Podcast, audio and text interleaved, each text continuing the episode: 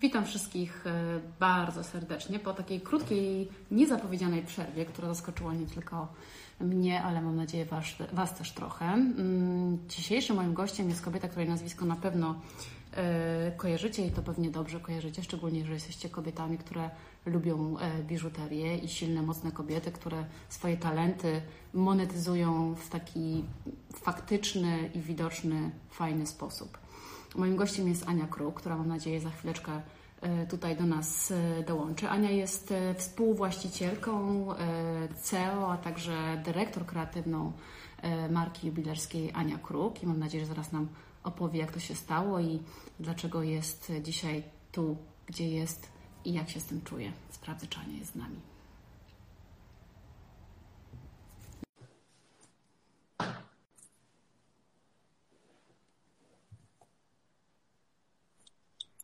Halo, cześć. Cześć Aniu, hej. Cześć, witam. Wszystko dobrze? Działa. Łączenie Warszawa-Barcelona. Wspaniale. Boże, jak Ci zazdroszczę, czy macie wspaniałą pogodę, morze i, e, i jakby klimat wakacyjny, czy nie bardzo? Tak, tak. Mogę się nawet powiedzieć soli na plaży w tej chwili. Jest sporo, sporo kolorowych parasoli i bardzo niebieskie morze. Słuchaj, opowiesz mi zaraz o tym, jak to jest pracować na odległość, bo to wcale nie jest takie pewnie proste, a może wręcz przeciwnie, może wydaje się nieproste, a potem okazuje się dużo prostsze niż nam się wydawało wcześniej. Ale ja bym chciała zacząć od tego, jak to, jak to się zaczęło. Czyli wylądowałaś, mając 25 lat, jako współzałożycielka marki. I powiedz, czy to był Twój pomysł na Ciebie, czy tak naprawdę w ogóle wcześniej jako, nie wiem, nastolatka, studentka miałaś kompletnie inną wizję siebie za te 10-20 lat? Oj, nasza historia faktycznie jest bardzo pełna, pełna wielu, wielu zakrętów. Zarówno, zarówno moja historia, jak i historia naszej marki Ania Kruk. E, tak jak wiesz, jak już mnie pięknie przedstawiłaś, faktycznie nasze nazwisko jest w Polsce bardzo mocno rozpoznawalne, bo mamy już historię prawie 200 lat tradycji rodzinnej w biżuteryjnej. E, mój prapradziadek miał mały warsztat złotniczy, potem mój pradziadek, który po raz pierwszy, po, nasze nazwisko było właściwie w XIX wieku na szyldzie jako, jako W. Kruk, wtedy jeszcze Władysław Kruk w Poznaniu w małym warsztacie, przekazał potem tą tradycję mojemu dziadkowi. Mój dziadek stracił firmę, potem ponownie ją założył w czasach, w czasach II wojny stracił, potem stracił jeszcze raz w czasach komunizmu. Mój tata ją z nim odbudowywał potem w tych latach 70., 80. E, I potem jakby doprowadził firmę do tak dużej skali rozpoznawalnej marki, jaką był e, WKRUK w latach 90. i po 2000 roku.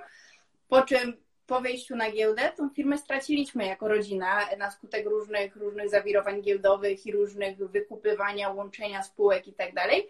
I w 2012 roku, kiedy założyliśmy, mar- założyliśmy markę Ania Kruk, to tak naprawdę było trochę była trochę taka ambicja mojego taty, żeby wrócić, żeby nie, nie stracić tego rodzinnego dziedzictwa, żeby dalej to kontynuować. I powiedział po prostu do mnie i do mojego brata, że nas potrzebuje, że, że chciałby, żebyśmy razem z nim, żebyśmy wrócili do Polski i razem z nim budowali, budowali nową markę biżuterii. Więc ja tym wszystkim wylądowałam w wieku lat 25 totalnie.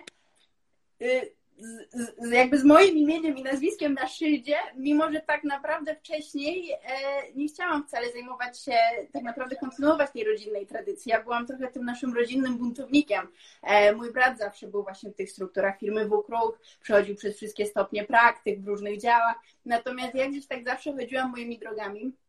Studiowałam na SP, potem poznałam mojego męża, który jest Hiszpanem, wyjechałam do Hiszpanii, studiowałam potem w Barcelonie, po drodze we Francji. E, I zajmowałam się zupełnie czymś innym. Zajmowałam się projektowaniem, e, robiłam różne zlecenia graficzne, więc jestem po takim typowym projektanckim backgroundzie z ASP, czyli pracowałam jako freelancer. Zresztą miałam bardzo fajną pierwszą pracę po studiach, bo e, wyłowił mnie, freelance, wyłowił mnie taki headhunter z, z Google'a. Google wtedy zmieniała się trochę sposób, w jaki się robi strony internetowe i, i Google zaczął tworzyć taki internetowy katalog fontów. I ja projektowałam litery, zajmowałam się typografią w tym czasie i wyłowił mnie ten headhunter, który powiedział, chcesz dla nas projektować fonty? Ja powiedziałam, pewnie, że chcę. Kto by nie chciał?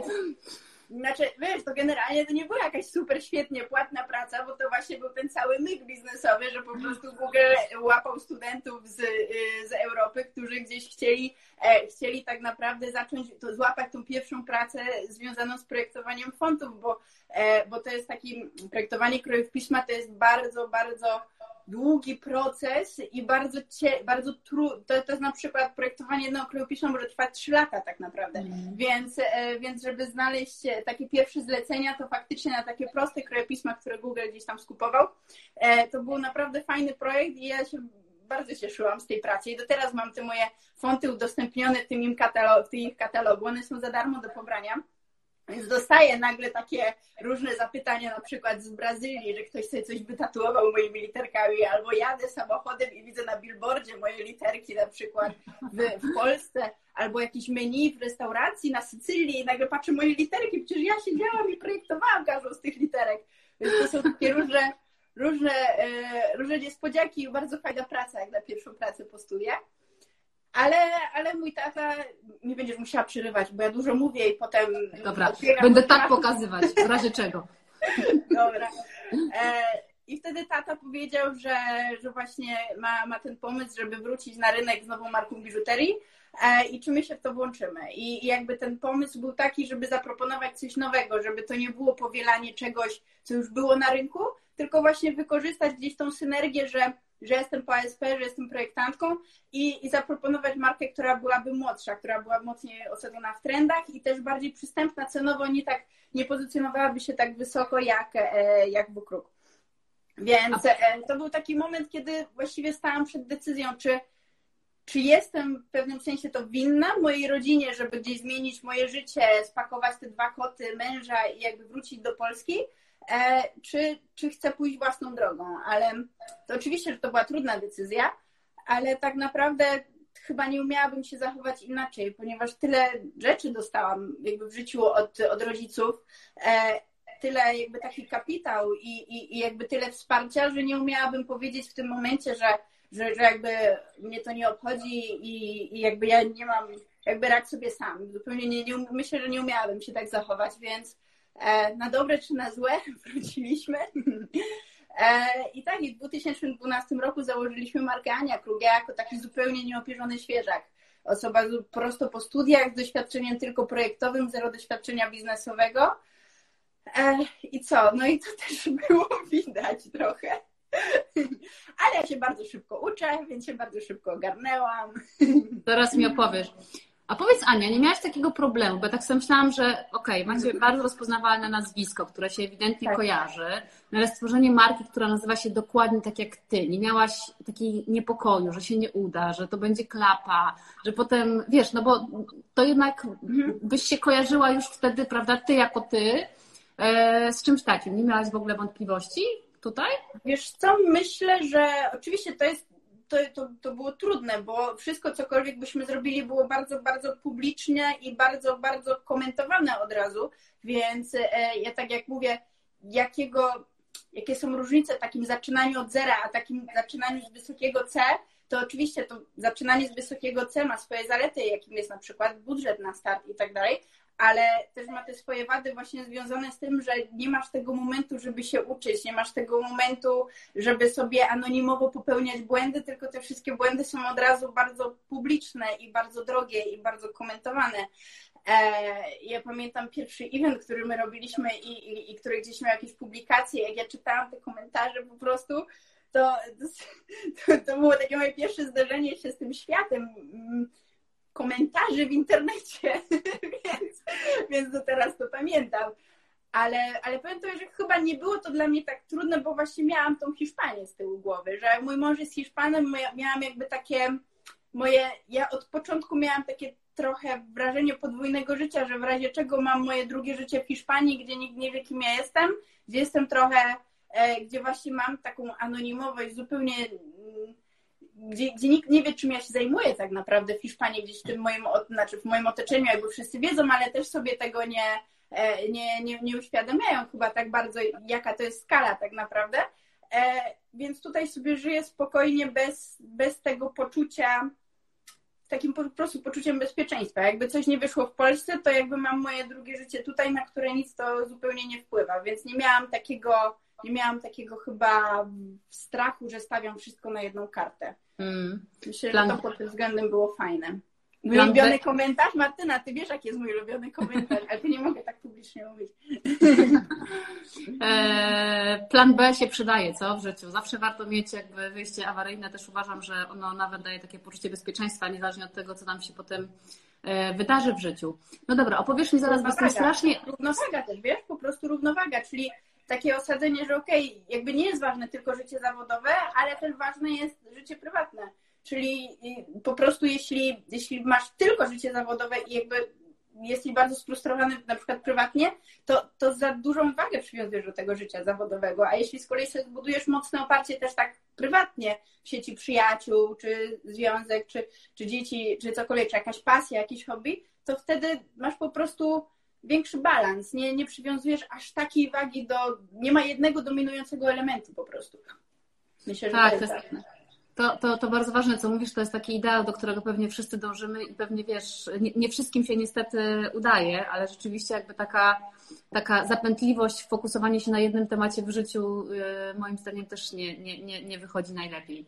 Opowiesz mi zaraz, bo jestem super ciekawa w ogóle jak zaczynaliście, czyli jak się zaczyna taką markę, czy ile tam jest w tym intuicji, wiesz, no bo robisz produkt po prostu, który musi się sprzedać i zastanawiam się, ile jest w tym intuicji, ile jest takiego a ile jest po prostu badań rynkowych, e, takich, że po prostu wiesz, że wiesz, co się sprzedaje, wiesz, jak to działa, sprawdzasz sobie konkurencję. Jak to było u Was? Wiesz co, u nas ja muszę bardzo mocno rozdzielić też to, co było i to, co jest, bo ja tak mówię, tak jak powiedziałam, my się bardzo dużo uczyliśmy. My popełniliśmy mm. tyle błędów po drodze. Jeszcze nawet y, mam wrażenie, że te błędy popełniamy do teraz. Jeszcze nawet w tym kwartale mam jakieś rzeczy, których, których żałuję. E, ale zawsze wierzyłam w to, że projektor... to jest chyba też taki mój mocny background związany ze wzornictwem przemysłowym i z projektowaniem. Projektowanie to jest odpowiadanie na potrzeby klienta, czyli nasza marka nigdy nie miała być artystyczna w pewien, w pewnym sensie, mm -hmm. że, że jak widzę projektantów, którzy właśnie tak bardzo chcą być, czy są, czy chcą być artystami i, i, i chcą poprzez swoje produkty wyrażać siebie, to dla mnie to nie jest design.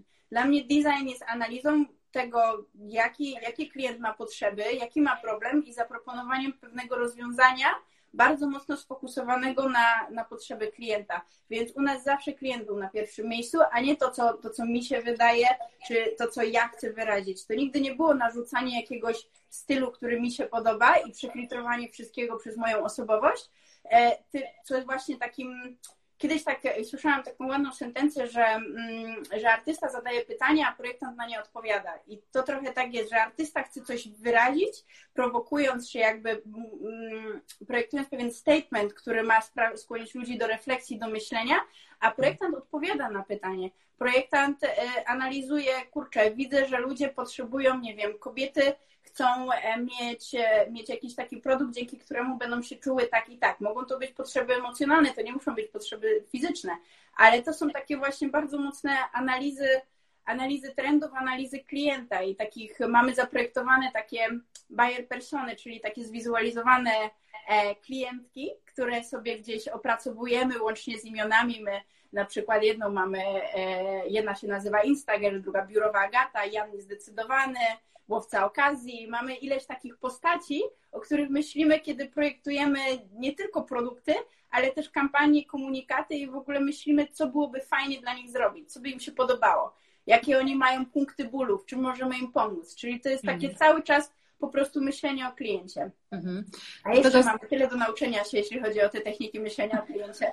To dobrze, słuchaj, jak już wszystko wiedziała, to życie byłoby nudne. Trzeba się, trzeba się Słuchaj, a powiedz, bo w sumie 2012, czyli za rok będziecie mieli 10 lat. Jak zmieniły się te potrzeby, tak jak ty na to patrzysz? Jeżeli mhm. rzeczywiście odpowiadacie tą biżuterią na potrzeby tych Polek, załóżmy, tak, no bo głównie sprzedajecie w Polsce pewnie, to tak. jak one się zmieniły przez te 10 lat? Wiesz co, mogę to powiedzieć, jak się zmieniła moja marka, ale nie wiem, czy to będzie tak bardzo odzwierciedlało potrzeby wszystkich, wszystkich Polek. Na pewno u nas na początku eksperymentowaliśmy bardziej z pewną niszą, która nam się nie sprawdziła i potem poszliśmy trochę bardziej do, do szerszych, szerszych grup, grup klientek. E, w tej chwili to, to, co my widzimy jako, jako naszą niszę i jako tą wartość, którą my proponujemy, czy te potrzeby, na które odpowiadamy, to jest po prostu dobra casualowa biżuteria do noszenia na co dzień. E, my widzimy, że coraz, że biżuteria stała się takim mm, fajnym dodatkiem do noszenia na co dzień, a nie tylko od święta i na wielkie wyjście. Przestaje trochę być, oczywiście ta ten drugi rodzaj biżuterii też istnieje, po prostu inne marki odpowiadają na te potrzeby, ale gdzieś my się plasujemy w tym i specjalizujemy w tej, tej biżuterii do noszenia na co dzień. Ja to obserwuję bardzo mocno w Hiszpanii, bo Hiszpanki noszą dużo więcej biżuterii niż Polki. Mhm. Polki są bardziej zachowawcze. Polki się bardzo boją, że one założą dwa naszyjniki i już będą przebrane, że założą na przykład, wiesz, tak jak ja mam dwie nausznice, jeden duży kolczyk i to już jest za dużo. Podczas kiedy tutaj po prostu jest bardzo dużo tej biżuterii, tak jak Włoszki, Hiszpanki, one noszą tego bardzo dużo, więc w Polsce to się dopiero zaczyna. I mam wrażenie, że ten trend na właśnie taką codzienną biżuterię wszedł właśnie do nas te 5 lat temu i teraz jest, jest coraz mocniejszy. I my gdzieś chcemy, chcemy w tym być właśnie blisko, blisko potrzeb naszych klientek, jeśli chodzi o to odpowiadanie na trendy, prowadzenie jako pierwsi do, Polski, do Polski tych, e, tych najmocniejszych trendów. I wydaje mi się, że nam się to udaje. Chcemy być taką lekką i casualową biżuterią, taką niezobowiązującą. Ktoś mi kiedyś powiedział, że wejście do salonu biżuterii to jest bardzo traumatyczne doświadczenie, bo, bo wszyscy patrzą, e, jakby oceniają, patrzą, jak nie jesteś dobrze ubrany, to, to, to wcale się tobą nie zajmują ładnie i, i, i właśnie też mi ta sama koleżanka powiedziała, że u nas tak nie jest, że, że u nas ta bariera wyjścia jest o wiele mniejsza, i, e, I nie jest to traumatyczne doświadczenie. To jest miejsce, które, do którego wchodzisz i jest lekko, przyjaźnie i, i po prostu bardziej casualowo, nie tak zobowiązująco. Super.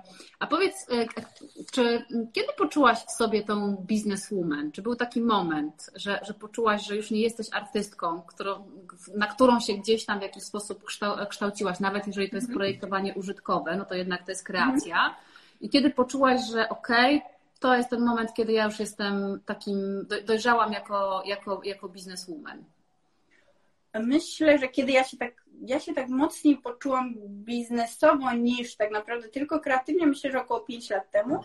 I mhm. to był ten moment, kiedy też zaczęłam bardzo mocno się w tym kierunku kształcić, czyli po prostu zaczęłam robić bardzo dużo raportów, podsumowań, one na początku były zupełnie złe i, i, po prostu, i zresztą miałam taką filozofię, że wiadomo, że jak coś robisz po raz pierwszy, to będzie źle, potem będzie trochę lepiej, potem będzie już średnio, a potem w końcu będzie, będzie dobrze, więc, e, więc jakby zostawiam sobie tą przestrzeń do nauki i, i tak samo jako menadżer wiedziałam, że muszę się nauczyć. To jest właśnie ten, ten paradoks firm rodzinnych, że, że młoda dziewczyna, która nie ma doświadczenia, jest nagle postawiona w sytuacji bycia menadżerem, czyli musi zarządzać zespołem i, i może albo wszystko spieprzyć, mówiąc wprost, albo i może, i może mieć tak gigantyczny zły wpływ na firmę, albo może to wszystko pchnąć do przodu. Więc ja czułam bardzo, bardzo dużą odpowiedzialność, że jeśli ja, że nie mam wyboru, muszę się po prostu nauczyć tych rzeczy biznesowych, żeby tą firmę popchnąć do przodu.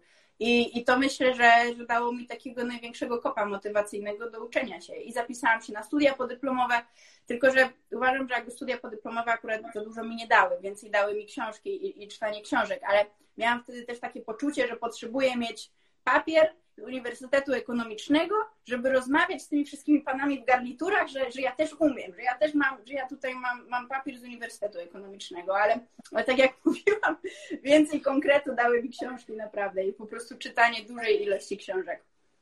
I też takie doświadczenie, prawda? Ja myślę, że ta nauka przez doświadczenie jest taka super, y, super skuteczna. Y, a, mm, a powiedz, no bo pewnie co, tak jak mówisz, y, uczyłaś się być tym zarządcą i menadżerem i E, jak myślisz, co, co w takim doświadczeniu już, jakby nawet, mm, nie wiem czy w książkach, tylko właśnie w doświadczeniu było takie najbardziej budujące Cię jako ten, jako ten, ten szef taki nowoczesny, jak, jak mnie mam? Mhm. Co było trudne, co było Jakie największym było, wyzwaniem? Jakim było przełomem?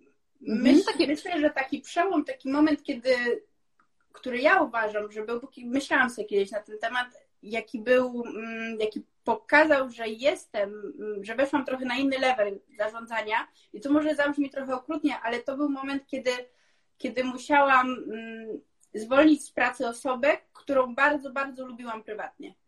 I, I to był po prostu, tak jak wszyscy myślimy o tym, ale fajnie jest być szefem, ale fajnie jest być liderem. I w momencie, kiedy musisz się zmierzyć z taką decyzją, że ktoś, ktoś kogo lubisz bardzo prywatnie, ktoś po prostu, kogo cenisz, który wiesz, że jest, że jest dobrą osobą i że na innym stanowisku pewnie byłby super pracownikiem, tylko po prostu nie jest dopasowany do tego stanowiska i, i z Twoich analiz wynika, że to jest właśnie ten kawałek domina, który jeśli zmienisz, to po prostu popchnie całą firmę do przodu. I w tym momencie jednak odpowiedzialność za te inne etaty i za po prostu całą resztę zespołu musi przeważyć. I, i, i po prostu musisz podjąć taką decyzję. I myślę, że wejście właśnie na taki level decyzji to są takie doświadczenia, które cię kształtują i które pokazują po prostu, czy umiesz podejmować trudne decyzje, jakby nie dbając trochę o, o twój komfort o twój komfort emocjonalny, bo wiadomo, że, że, że ja musiałam się z tym pogodzić, że pewnie już nigdy nie będziemy rozmawiać, a, a, a bardzo, bardzo lubiłam tą osobę, więc to, to jest takie wyjście ze strefy komfortu totalne. Mhm. A powiedz, y, bo też wiesz, zastanawiam się nad tym, że to jest firma rodzinna. Czy to uważasz jest plusem w Twoim przypadku, czy minusem? Czy może i to, i to? Myślę, że Myślę, że to na pewno sprawia, że nasza firma jest wyjątkowa, e, bo tak jak mówiłam, że to jest trochę paradoks, że, że dziewczyna w wieku 25 lat jest postawiona na takim, na takim stanowisku, teraz, teraz już 34, już się nauczyłam, już, już to nie jest taki paradoks, już to ma sens, e, ale myślę, że właśnie to, że, że ja jestem tak osobą decyzyjną w firmie, bardzo mocno wpływa na to, jakiego rodzaju projekty realizujemy i jakiego rodzaju kulturę organizacyjną budujemy. Myślę, że e, mówiąc tak wprost, faceci w garniturach by tak nie budowali tej firmy. I, I, myślę, że to bardzo mocno wpływa na to, co my wybieramy, jak działamy, e, co uważamy za ważne, e, że na przykład przykładam uwagę do, do projektów, które, y, które w innych kulturach organizacyjnych mogłyby być po prostu machniemy na to ręką, bo przecież to jest, to jest jakaś pierdoła, to nie jest ważne. Więc myślę, że to ma, to ma, to ma duży wpływ. Natomiast generalnie firmy rodzinne, ja nie mam takiego romantycznej, romantycznej wizji firm rodzinnych, bo uważam, że firmy rodzinne można by streścić słowem chaos I, i po prostu, żeby wyjść z tej fazy chaosu, e, trzeba się bardzo postarać i trzeba się po prostu dużo nauczyć, żeby, żeby ten porządek korporacyjny, może nie aż, nie aż tak korporacyjny jak w dużych firmach, ale po prostu, żeby pewien porządek i struktury wprowadzić, bo, bo firmy rodzinne czasami pączkują w taki spontaniczny, niekontrolowany, chaotyczny sposób i po prostu jest w tym, jest w tym bałagan. I, i, i, trzeba po prostu to znormalizować i, i, i jakoś ująć w cugle. Hmm rozwiązania systemowe działają e, wiesz, w każdych, nawet tych mniejszych organizacjach. Ja też jestem zwolenniczką tego, bo uważam, że pewne rzeczy trzeba objąć jakimiś zasadami, bo inaczej po prostu, ja tak jak mówisz, to jest trochę wolna amerykanka, prawda? I tak trochę mhm. też ten, tego czasu nie ma, bo ten czas jest jakby mm, permanentnie elastyczny i nie wiadomo, co się z nim dzieje. A... I też, chociaż to na pewno jest też plusem, jak tak patrzę na, mm, na to, jak moja firma się zmienia przez te 10 lat, e, jest, jest dużo szans rozwoju w takich firmach, które są w tej fazie chaosu. Czyli jeśli trafisz do firmy, to już mówię, bo wiem, że dla Hair Impact ważne jest właśnie wspieranie dziewczyn, które jakby rozwijają tą karierę, zastanawiają się nad zmianą pracy, czy w ogóle gdzie iść, do jakiego rodzaju firmy iść, na jakie stanowisko. Myślę, że to z kolei są firmy, gdzie, gdzie jest duża szansa rozwoju pod tym względem, że tam się wszystko tak kotuje i tworzy. To jest tak, że jeśli jeszcze nie wiesz do końca, czym chcesz się zajmować, to w takich firmach jest miejsce dla osób bardzo multidyscyplinarnych, które w praktyce mogą sprawdzać, jaki obszar im najbardziej pasuje i potem, jeśli, jeśli jakby postawią na właściwego konia i ta firma faktycznie urośnie, to mają bardzo fajną po prostu możliwość e, zbudowania tej ścieżki kariery. Tak mm.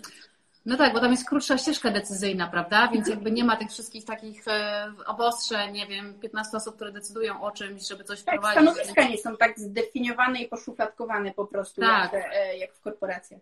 Tak, ale myślę, że też jest pułapka szefa, wiesz, w takich rodzinnych mhm. firmach, że jeżeli, e, że szef, jeżeli jest no załóżmy szalenie kreatywny, ale też bardzo nastrojowy i chaotyczny, to wtedy też ta cała firma musi się permanentnie dostosowywać, wtedy trochę te systemowe tak. rozwiązania się przydają. A powiedz, jakim. Tak, ja właśnie jesteś? też czytałam o tym, że bardzo często w firmach rodzinnych największym mm, jakby blokerem rozwoju jest szef. Mm. No właśnie, stąd moje pytanie. Jakim jesteś szefem, Ania? jakim jestem szefem? Jakim jestem szefem? Mm. Jestem właśnie szefem z przypadku, co jest właśnie dla mnie bardzo zabawne, bo we mnie nie ma ani grama e, potrzeby wydawania komuś poleceń, ani jakby przewodzenia ludźmi. Nie ma tego we mnie po prostu ani cienia, ani grama. Więc ja musiałam jakby prywatnie gdzieś przepracować takie moje poczucie, że że, co, że, ja, że ja się w ogóle tego nie nadaję do tego, do takiego typowego obrazka szefa, jaki wszyscy mają w głowie, który wydaje polecenia, chodzi i krzyczy na ludzi i jeszcze mówi, czemu to jeszcze nie jest zrobione.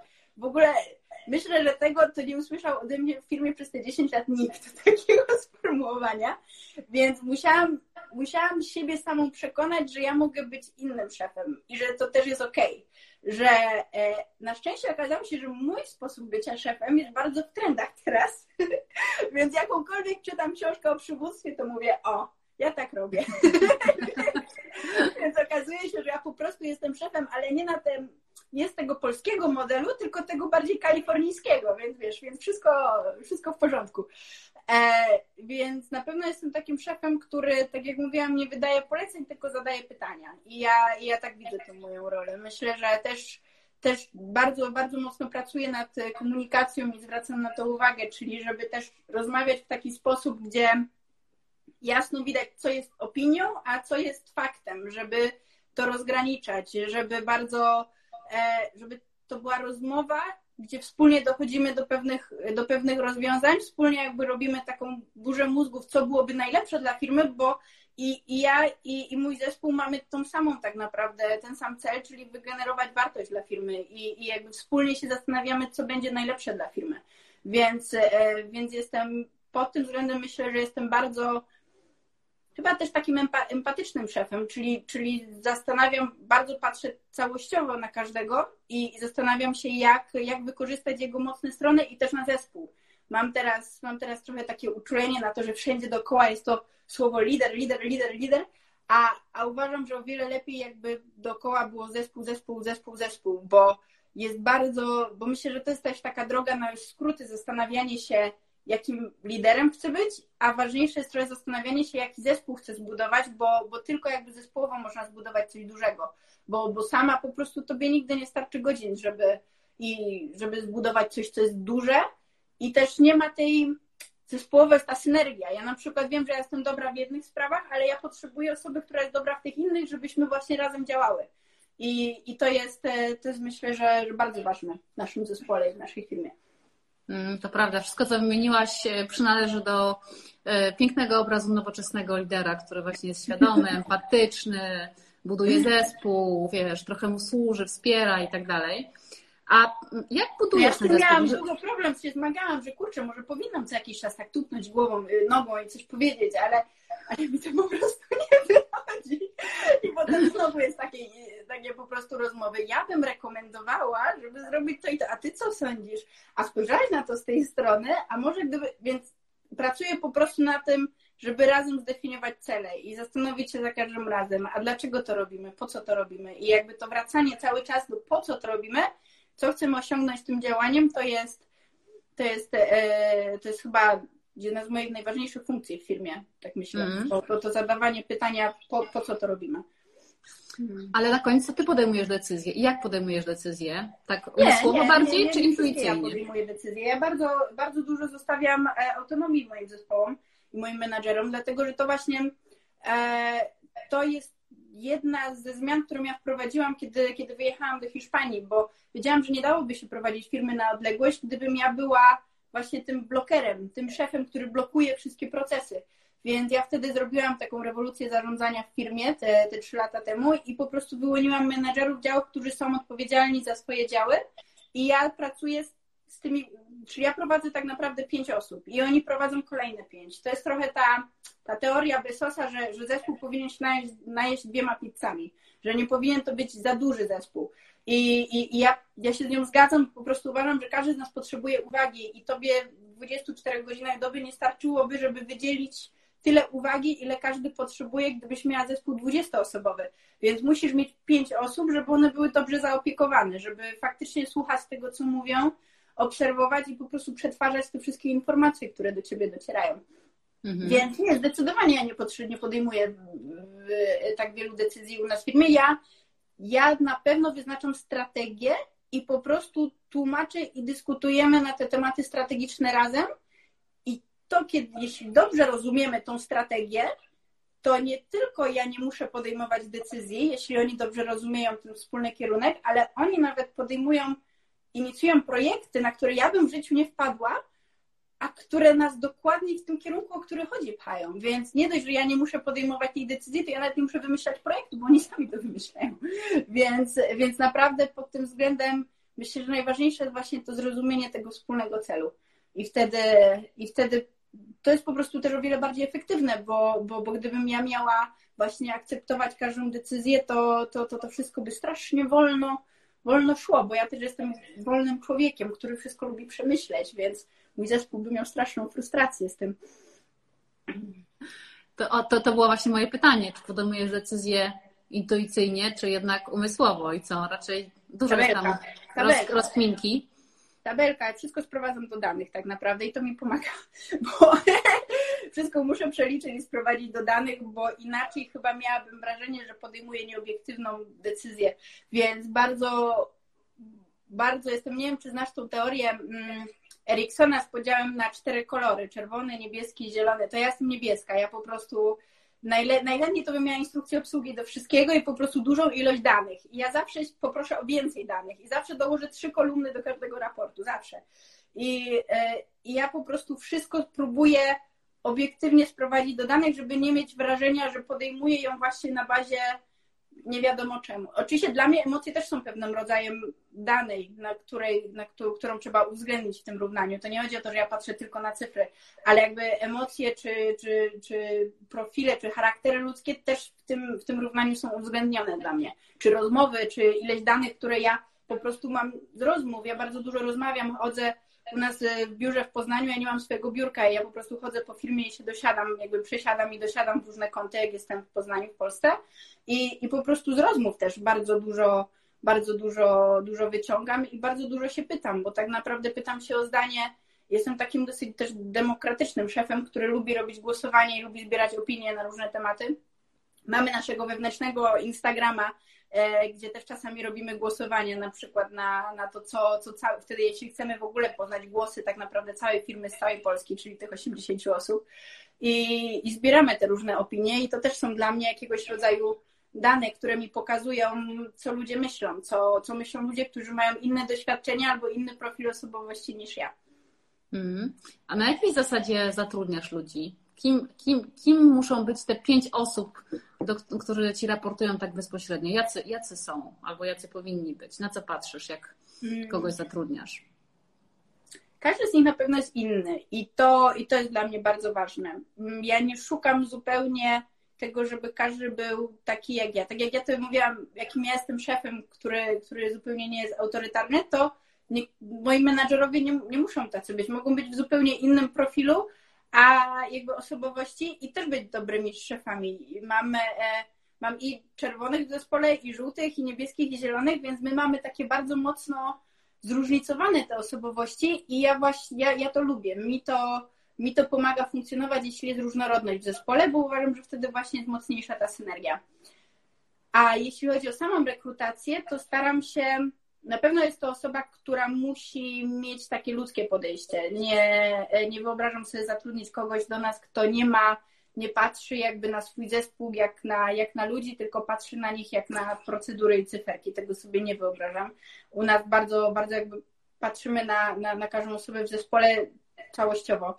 I, e, i tego, tego bym nie chciała mieć. Miałam, miałam też taką sytuację, że, e, że miałam menadżera, który miał inne właśnie podejście i bardzo mnie to, kiedy odkryłam, że właściwie żyję w takiej bańce, wydaje mi się, że kształtuję taką kulturę firmy, a potem przez tego menadżera ta kultura była deformowana i dochodziła do tego zespołu w zupełnie innej formie. I wtedy sobie się zorientowałam, jakim, jakim przekaźnikiem są ci menadżerowie i jak ważne jest to, żebym ja z nimi dużo rozmawiała o tym, jak, e, jak właśnie kształtować tą kulturę filmową, żeby oni nie zniekształcili tej, tej wiadomości po drodze, bo wtedy nagle połowa firmy pracuje w innej firmie niż mi się wydaje, że ja tworzę. Więc, e, więc to, to, to, to było trudne do wyłapania, ale to wyłapałam.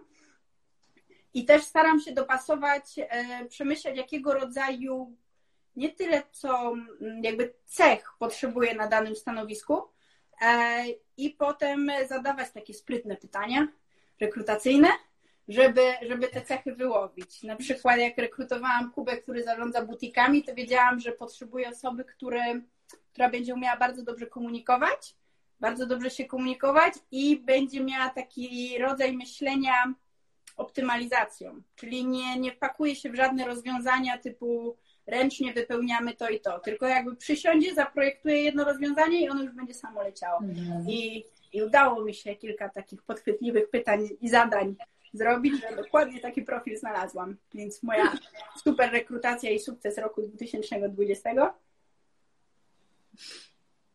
I mam nadzieję, że zostanie z nami już wiele lat, Kuba.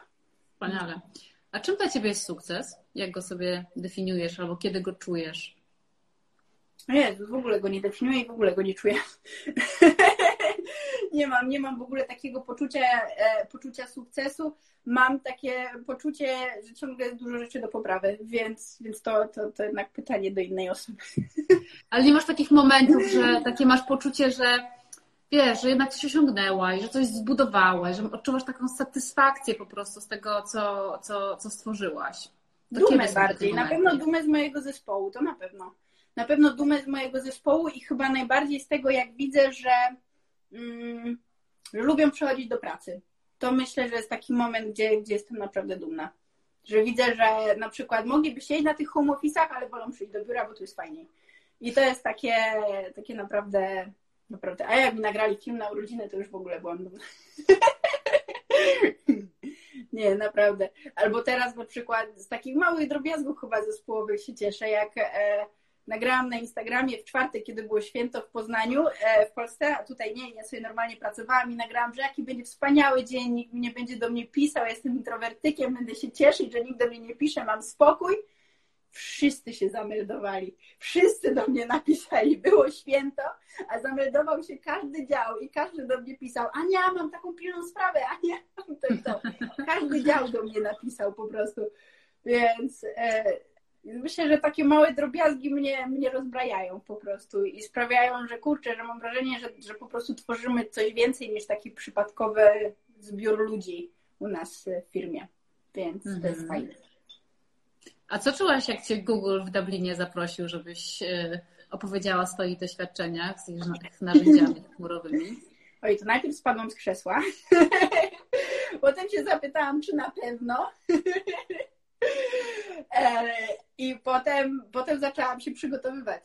Potem zaczęłam, bo ja jestem osobą, która mm, nie do końca wierzy, że naturalnie mi to samo wyjdzie, tylko po prostu wierzę, że należy się porządnie przygotować i, i, i wyszło super. Naprawdę wyszło super i to jest faktycznie jedna z takich przygód w życiu, którą będę długo wspominać, czyli wystąpienie na scenie w Google Headquarters dla 300 osób i, i poznanie menadżerów z Silicon Valley i tak dalej, ale ale kurczę, naprawdę się do tego przygotowałam i, i miałam takie poczucie dobrze wykonanej roboty.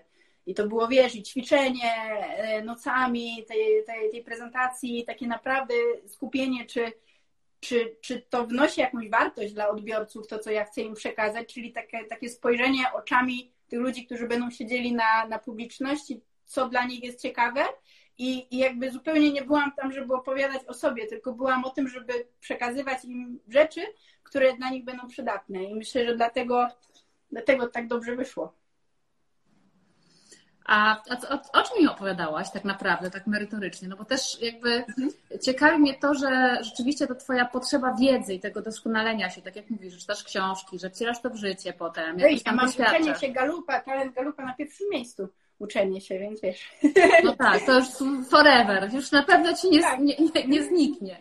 Ale wiesz co, y, zastanawiam się, no bo no trzeba coś sobie, jakoś sobie zaskarbić taką, że tak powiem, życzliwość Google, albo przynajmniej zainteresowanie jego w jakiś sposób, więc jestem ciekawa, jak to zrobiłaś, dlaczego Cię to interesowało i o czym tak naprawdę tam opowiadałaś?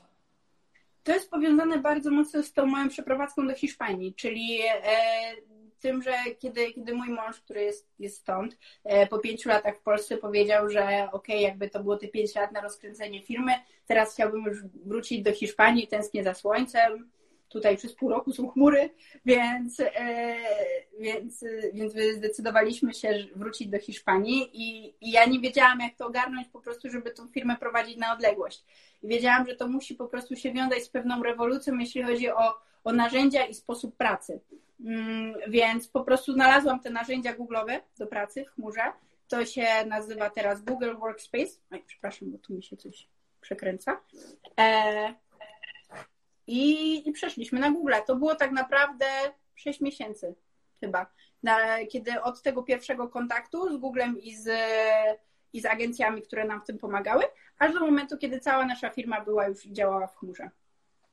I tak naprawdę to właśnie te narzędzia do pracy, które nie są dedykowane tylko dużym korporacjom, ale też właśnie takim mniejszym firmom, już nie wiem, 10-osobowy zespół czy 30-osobowy zespół, to ma sens, żeby na nich pracować, bo to są pliki współdzielone, to są e, czaty zintegrowane z Gmailem, to są narzędzia do videokoli, czyli to wszystko, czego używamy teraz na co dzień, co tak mocno poprawia efektywność naszej pracy, to te wszystkie narzędzia właśnie mamy w pakiecie z, z Googlem i ja opowiadałam o tym na tej konferencji, że właśnie małe firmy taka, był taki moment, kiedy Google chciał podkręcić swoją strategię dotarcia do małych firm i, e, i właśnie opowiadali, ja miałam im powiedzieć, co dla małych firm jest przydatne, w jaki sposób oni nam pomagają i jakie jest moje doświadczenie z pracy na tych narzędziach.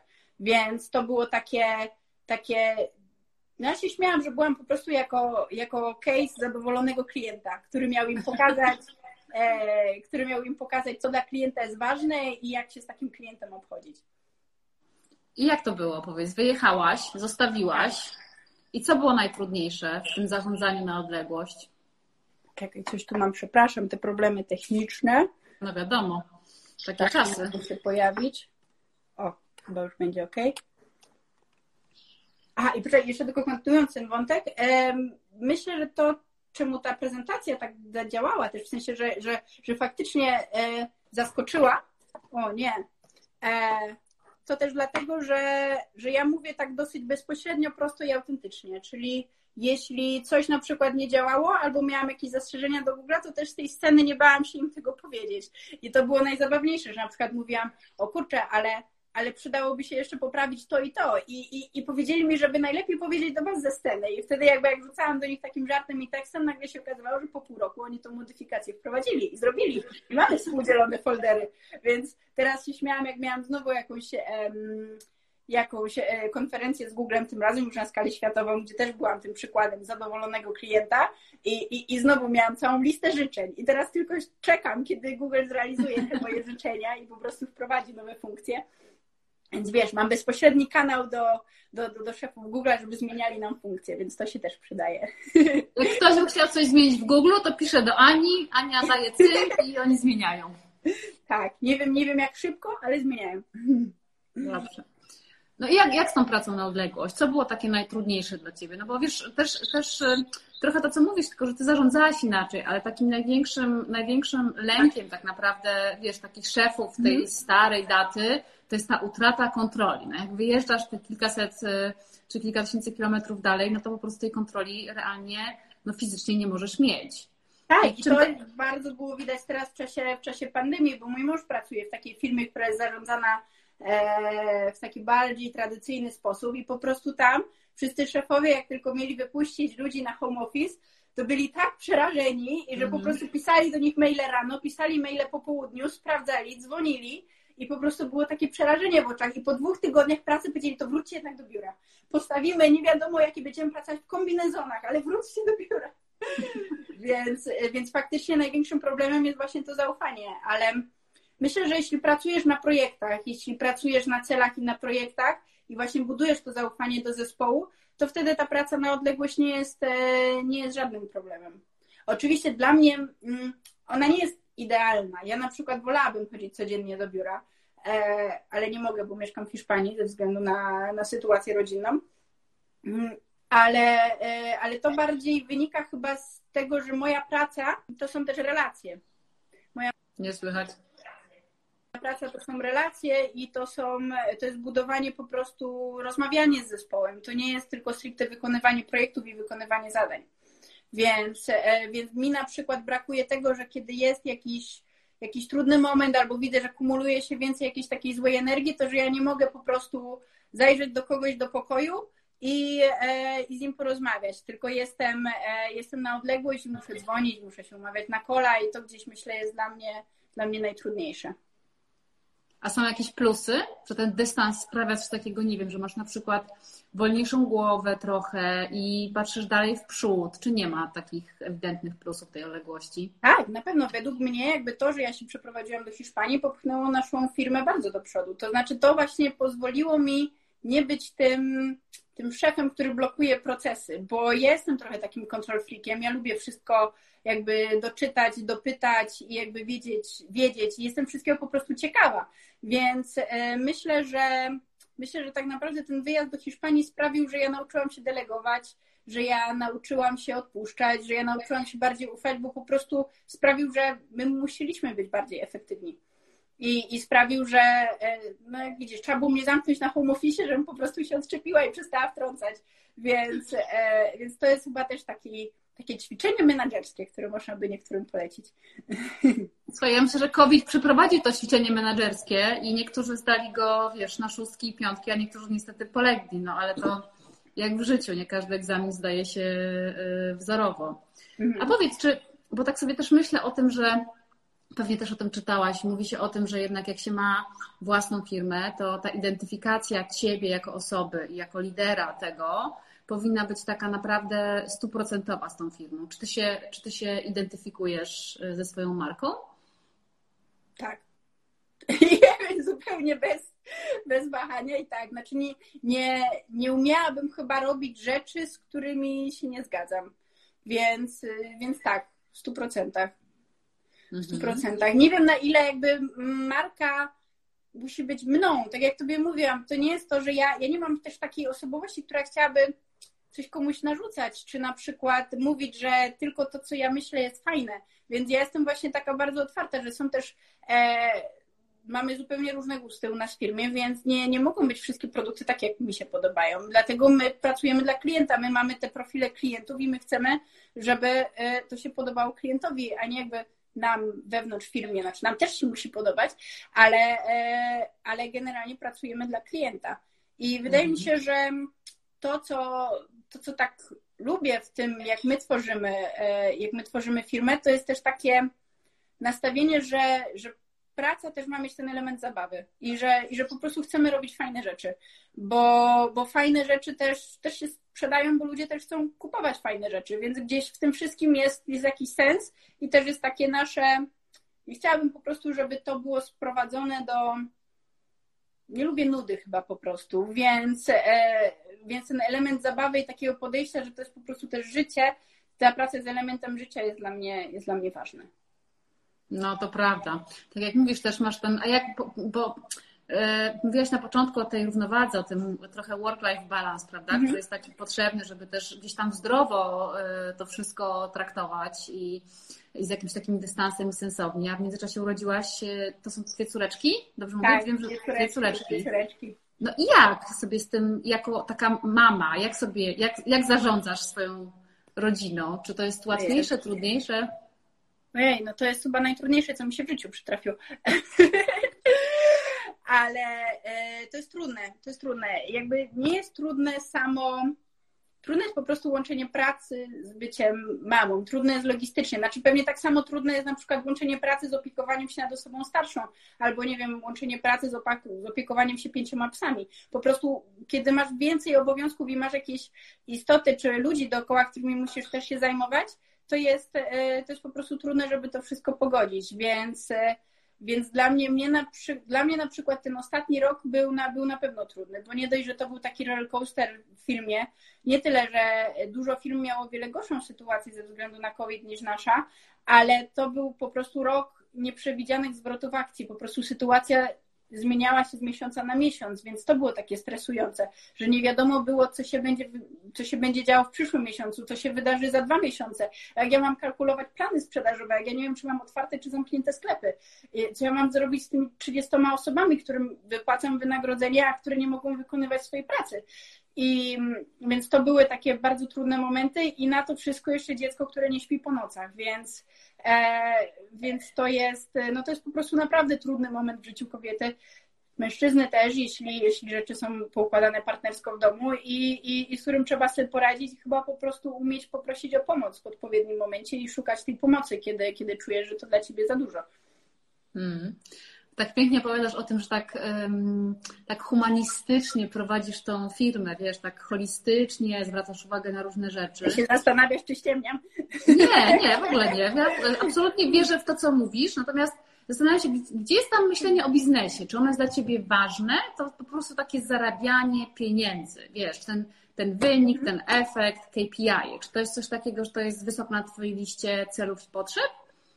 KPI na pewno. Ja jestem osobą bardzo mocno osadzoną w danych, więc ja bardzo lubię wszystko zmierzyć. Więc, e, więc buduję te wskaźniki, sprawdzam te wskaźniki, patrzę na te tabelki i to jest, e, to jest coś, co ja, co ja robię codziennie. I, i, i, I po prostu to przetwarzanie danych to jest, to jest część, część mojej pracy i czytanie dużej ilości raportów i patrzenie w te wszystkie e, rzędy cyfr.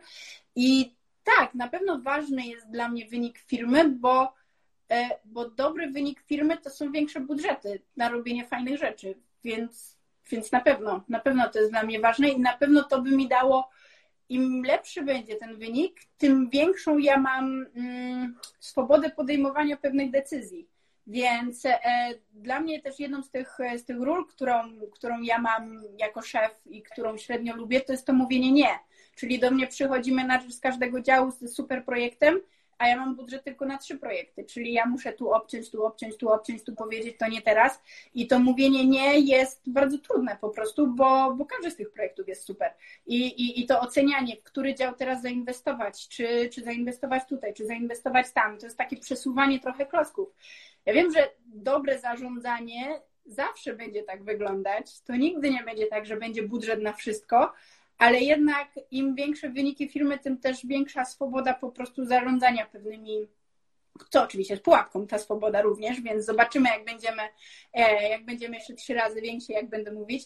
E, ale tak, chciałabym też, żeby firma była coraz większa przy zachowaniu tych wartości, które teraz budujemy, bo to też będzie znaczyło, że mamy wpływ na więcej osób, że mamy ta nasza bańka tego świata, który my budujemy, będzie po prostu coraz większa i coraz więcej osób będzie w tej bańce i coraz większy wpływ na te osoby będziemy mieli. To znaczy będziemy mogli większy kawałek świata budować po swojemu i to myślę, że będzie super.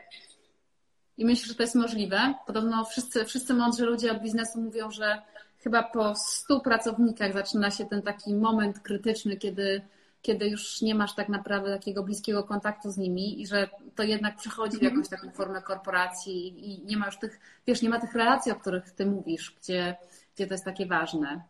Myślisz, że ci się uda to zrobić jednak mimo wszystko?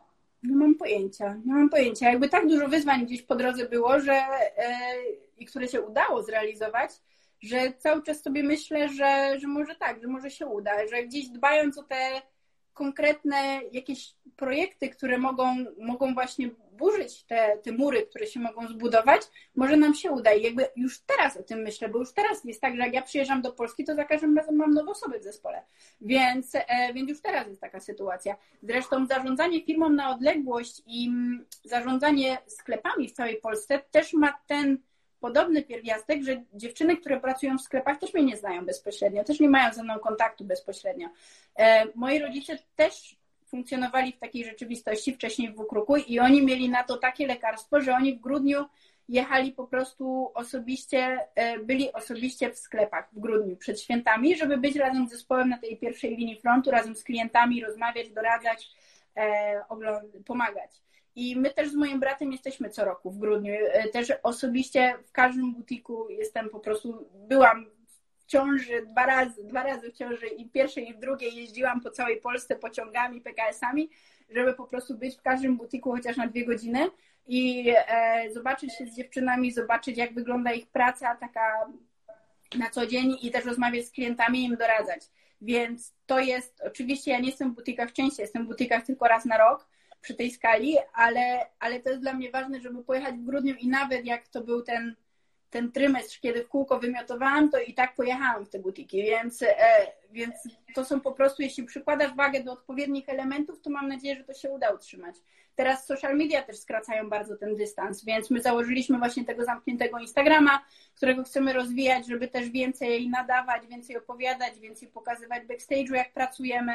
I na przykład Martyna, która u mnie zajmuje się komunikacją, ona też bardzo często jest taką frontmenką, która opowiada o wielu projektach u nas w firmie i też zauważyła, że kiedy jedzie e, do butiku, dziewczyny też inaczej do niej podchodzą, dlatego że one już ją znają z social media. Mhm. One już ten dystans jest trochę skrócony, więc mam nadzieję, że może dzięki temu i dzięki, to też jest taka trochę przewaga tego, że, że firma ma mnie jako frontmenkę, że ja mogę też jako osoba budować pewien, e, przekazywać pewne wartości, trochę to utożsamiają ze mną, to, to jaka ja jestem promieniuje trochę na firmę więc to oczywiście też ma swoje złe strony, ale, ale generalnie też można to wykorzystać po prostu jako, mm, jako dobre narzędzie właśnie do budowania kultury filmowej.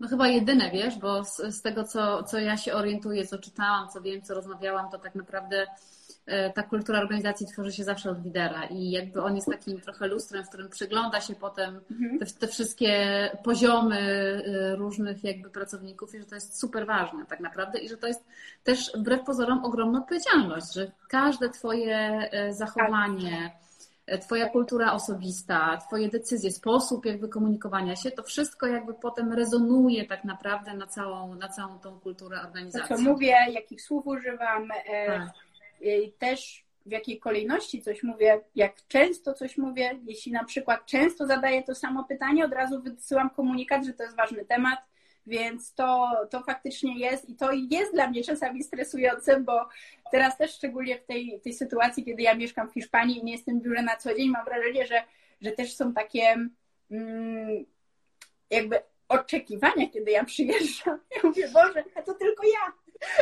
więc, więc, y, więc to jest też dla mnie takie zabawne. Mm, natomiast też jest to na pewno motywujące, jeśli widzieć, że, że jesteś w stanie po prostu zmienić na lepsze ileś rzeczy w firmie i właśnie masz na to wpływ. Mm. Tata dumny? Chyba tak, chyba tak. Chyba tak, bo przestał się wtrącać. Jakiś tak trzy lata temu odpuścił i przestał się trącać. No nie, nie, może dwa lata temu. Więc wcześniej, tak jak chciał być zaangażowany we wszystkie aspekty, tak teraz tylko ma takie kilka projektów, które śledzi, które lubi e, i po prostu mówi, wy to robicie lepiej, więc ja już się nie wtrącam. No myślę, że to jest chyba to ja widzę, że ty masz wszystko pod kontrolą, ja już się nie wtrącam. Więc myślę, że to jest chyba najwyższy rodzaj komplementu. Mhm. A czy to wymagało dużej cierpliwości od ciebie, żeby znosić to jego wtrącanie się, czy nie? Chyba bardziej takiej odporności psychicznej, wiesz, bo mój tata jest czerwony i on, więc on, on, on wie wszystko lepiej. I to wymaga takiego przepracowania trochę w głowie, że e, szczególnie dla takiej osoby jak ja, która jest bardzo relatywna, która zawsze mówi to zależy. Więc w tej sytuacji tak, a w tej sytuacji tak. Ja nie mam danych, więc się nie wypowiadam. Jak mam dane, to jestem pewna swoich racji. Więc wymagało to ode mnie takiego przepracowania i bycia właśnie przygotowaną z danymi, bo na podstawie danych bardzo łatwo się rozmawia, bo wtedy po prostu patrzymy na obiektywną sytuację. Więc wymagało to ode mnie chyba takiego trochę treningu mm, siłowego w pewnym sensie. Mm. Dyskusji z osobą, która się szybko niecierpliwi i która zawsze ma rację. Więc myślę, że to była dosyć dobra szkoła życia. No, po, podziwiam. Dużo było trzaskania drzwiami i małych aferek. Nie, nie, bo my zupełnie nie jesteśmy taką krzyczącą rodziną, więc, e, więc pod tym względem zupełnie nie. My właśnie nie umiemy się pokłócić i czasami zapada po prostu taka cisza, która chyba jest jeszcze gorsza. Więc, e, więc nie, aferek, aferek nie było dużo, też my umiemy mimo wszystko ze sobą rozmawiać, więc pod tym względem, pod tym względem sobie radzimy i jest fajnie. To super. A jakie plany? Słuchaj, takie za pięć lat, co ty byś chciała? I myślisz, że już tak do końca życia będziesz ja tą chciała, Anią Kruk? firma by chciała. E, no, jak ty utożsamiasz się swoją firmą, to pewnie część twojego chcieństwa to jest też związane z twoją firmą, prawda? Tak, tak. I to powiem Tobie, że jest bardzo, bardzo trudne dla mnie właśnie do rozgraniczenia i dopiero w tym roku sobie zadałam po raz pierwszy pytanie, czego ja bym chciała od firmy, bo mhm. zawsze zadawałam sobie pytanie, czego firma chce ode mnie, czego firma ode mnie wymaga, co ja muszę zrobić dla firmy. I dopiero w tym roku sobie po raz pierwszy zadałam pytanie, czego ja chcę od firmy, tak naprawdę. I jeszcze nie mam na to dobrej odpowiedzi. Na pewno mam przed sobą gdzieś różne ścieżki i nie wiem, która będzie dla mnie najlepsza. Na pewno, na pewno na pierwszym miejscu w firmach w pewnym sensie będzie, bo dla mnie, tak jak mówiłam, ona jest czymś więcej niż po prostu jakimś biznesowym przedsięwzięciem. Ona jest, ona jest dla mnie tą właśnie szansą budowania tej bańki lepszego świata, którą, dzięki której ja mam tą dźwignię wpływu na to, co się dzieje w naszym otoczeniu. I, e, i tego, i tego na pewno nie, i to się na pewno nie zmieni. Więc e, jeśli będę miała większe budżety, to Was zaskoczymy fajnym projektem na pewno. A wszystko na to wskazuje, więc, więc myślę, że będzie, będzie dużo zmian i będzie się działo. To jaki jest plan? Jeszcze kolejne 200 lat? Twoje dziewczynki przejmą y, firmę? Jak, jak czujesz? Jak myślisz? Co byś chciała? Mam pojęcia, chyba nie wybiegam tak daleko w przyszłość. Na pewno chciałabym, żeby one miały mm, możliwość obserwowania biznesu od kuchni. Myślę, że to jest bardzo cenne, bo myślę, że my bardzo powierzchownie oceniamy różne zawody i różne prace. To znaczy, widzimy tylko ten efekt finalny, a nie widzimy tej pracy włożonej, która stoi za tym. Więc chciałabym, żeby one mogły docenić tak życiowo tą pracę, która jest za każdym stanowiskiem czy każdym procesem. Więc na pewno chciałabym, żeby mogły to obserwować. Nie wiem, czy obserwować czynnie, czy będą chciały, czy będą chciały, e, czy po prostu z rozmów ze mną chciałyby to, będą, będą to chłonąć i będą to rozumieć. Nie wiem w ogóle, gdzie one będą chciały mieszkać. Czy one będą chciały mieszkać w Hiszpanii, czy będą chciały mieszkać w Polsce, czy w Afryce, czy w Stanach, czy gdziekolwiek, więc zupełnie nie mam e, pod tym względem, nie, nie mam pojęcia. Raczej będę je obserwować i, i, i, i będę po prostu gotowa na niespodzianki w pewnym sensie. No, ale myślę, że to byłoby super, gdyby za 200 lat Ania Kruk, czyli nazwisko Kruk było rozpoznawalne nie tylko w Polsce, ale też, nie wiem, w Afryce, w Stanach albo e, gdzieś w Europie, w Australii. W zasadzie w sumie za 20 lat to nawet w kosmosie może być rozpoznawalne, patrząc na to, jak się rozwija nasza, wiesz, nasza, nasza planeta.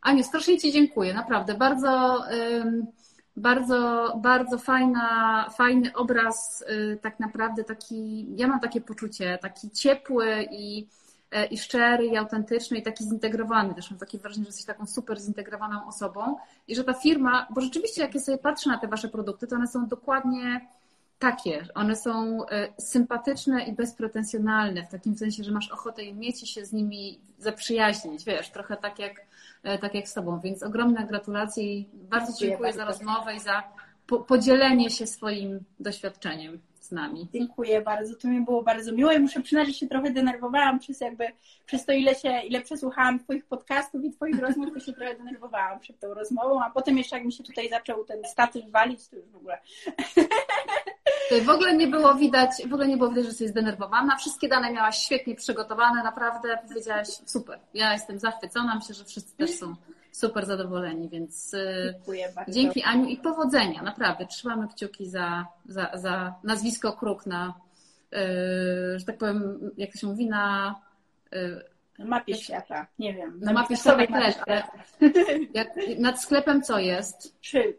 Szyld, no właśnie, o, o to tak. słowo mi chodziło, na szyldach. Dzięki Ani. Dziękuję bardzo, dziękuję, pozdrawiam. Pozdrawiam, hej.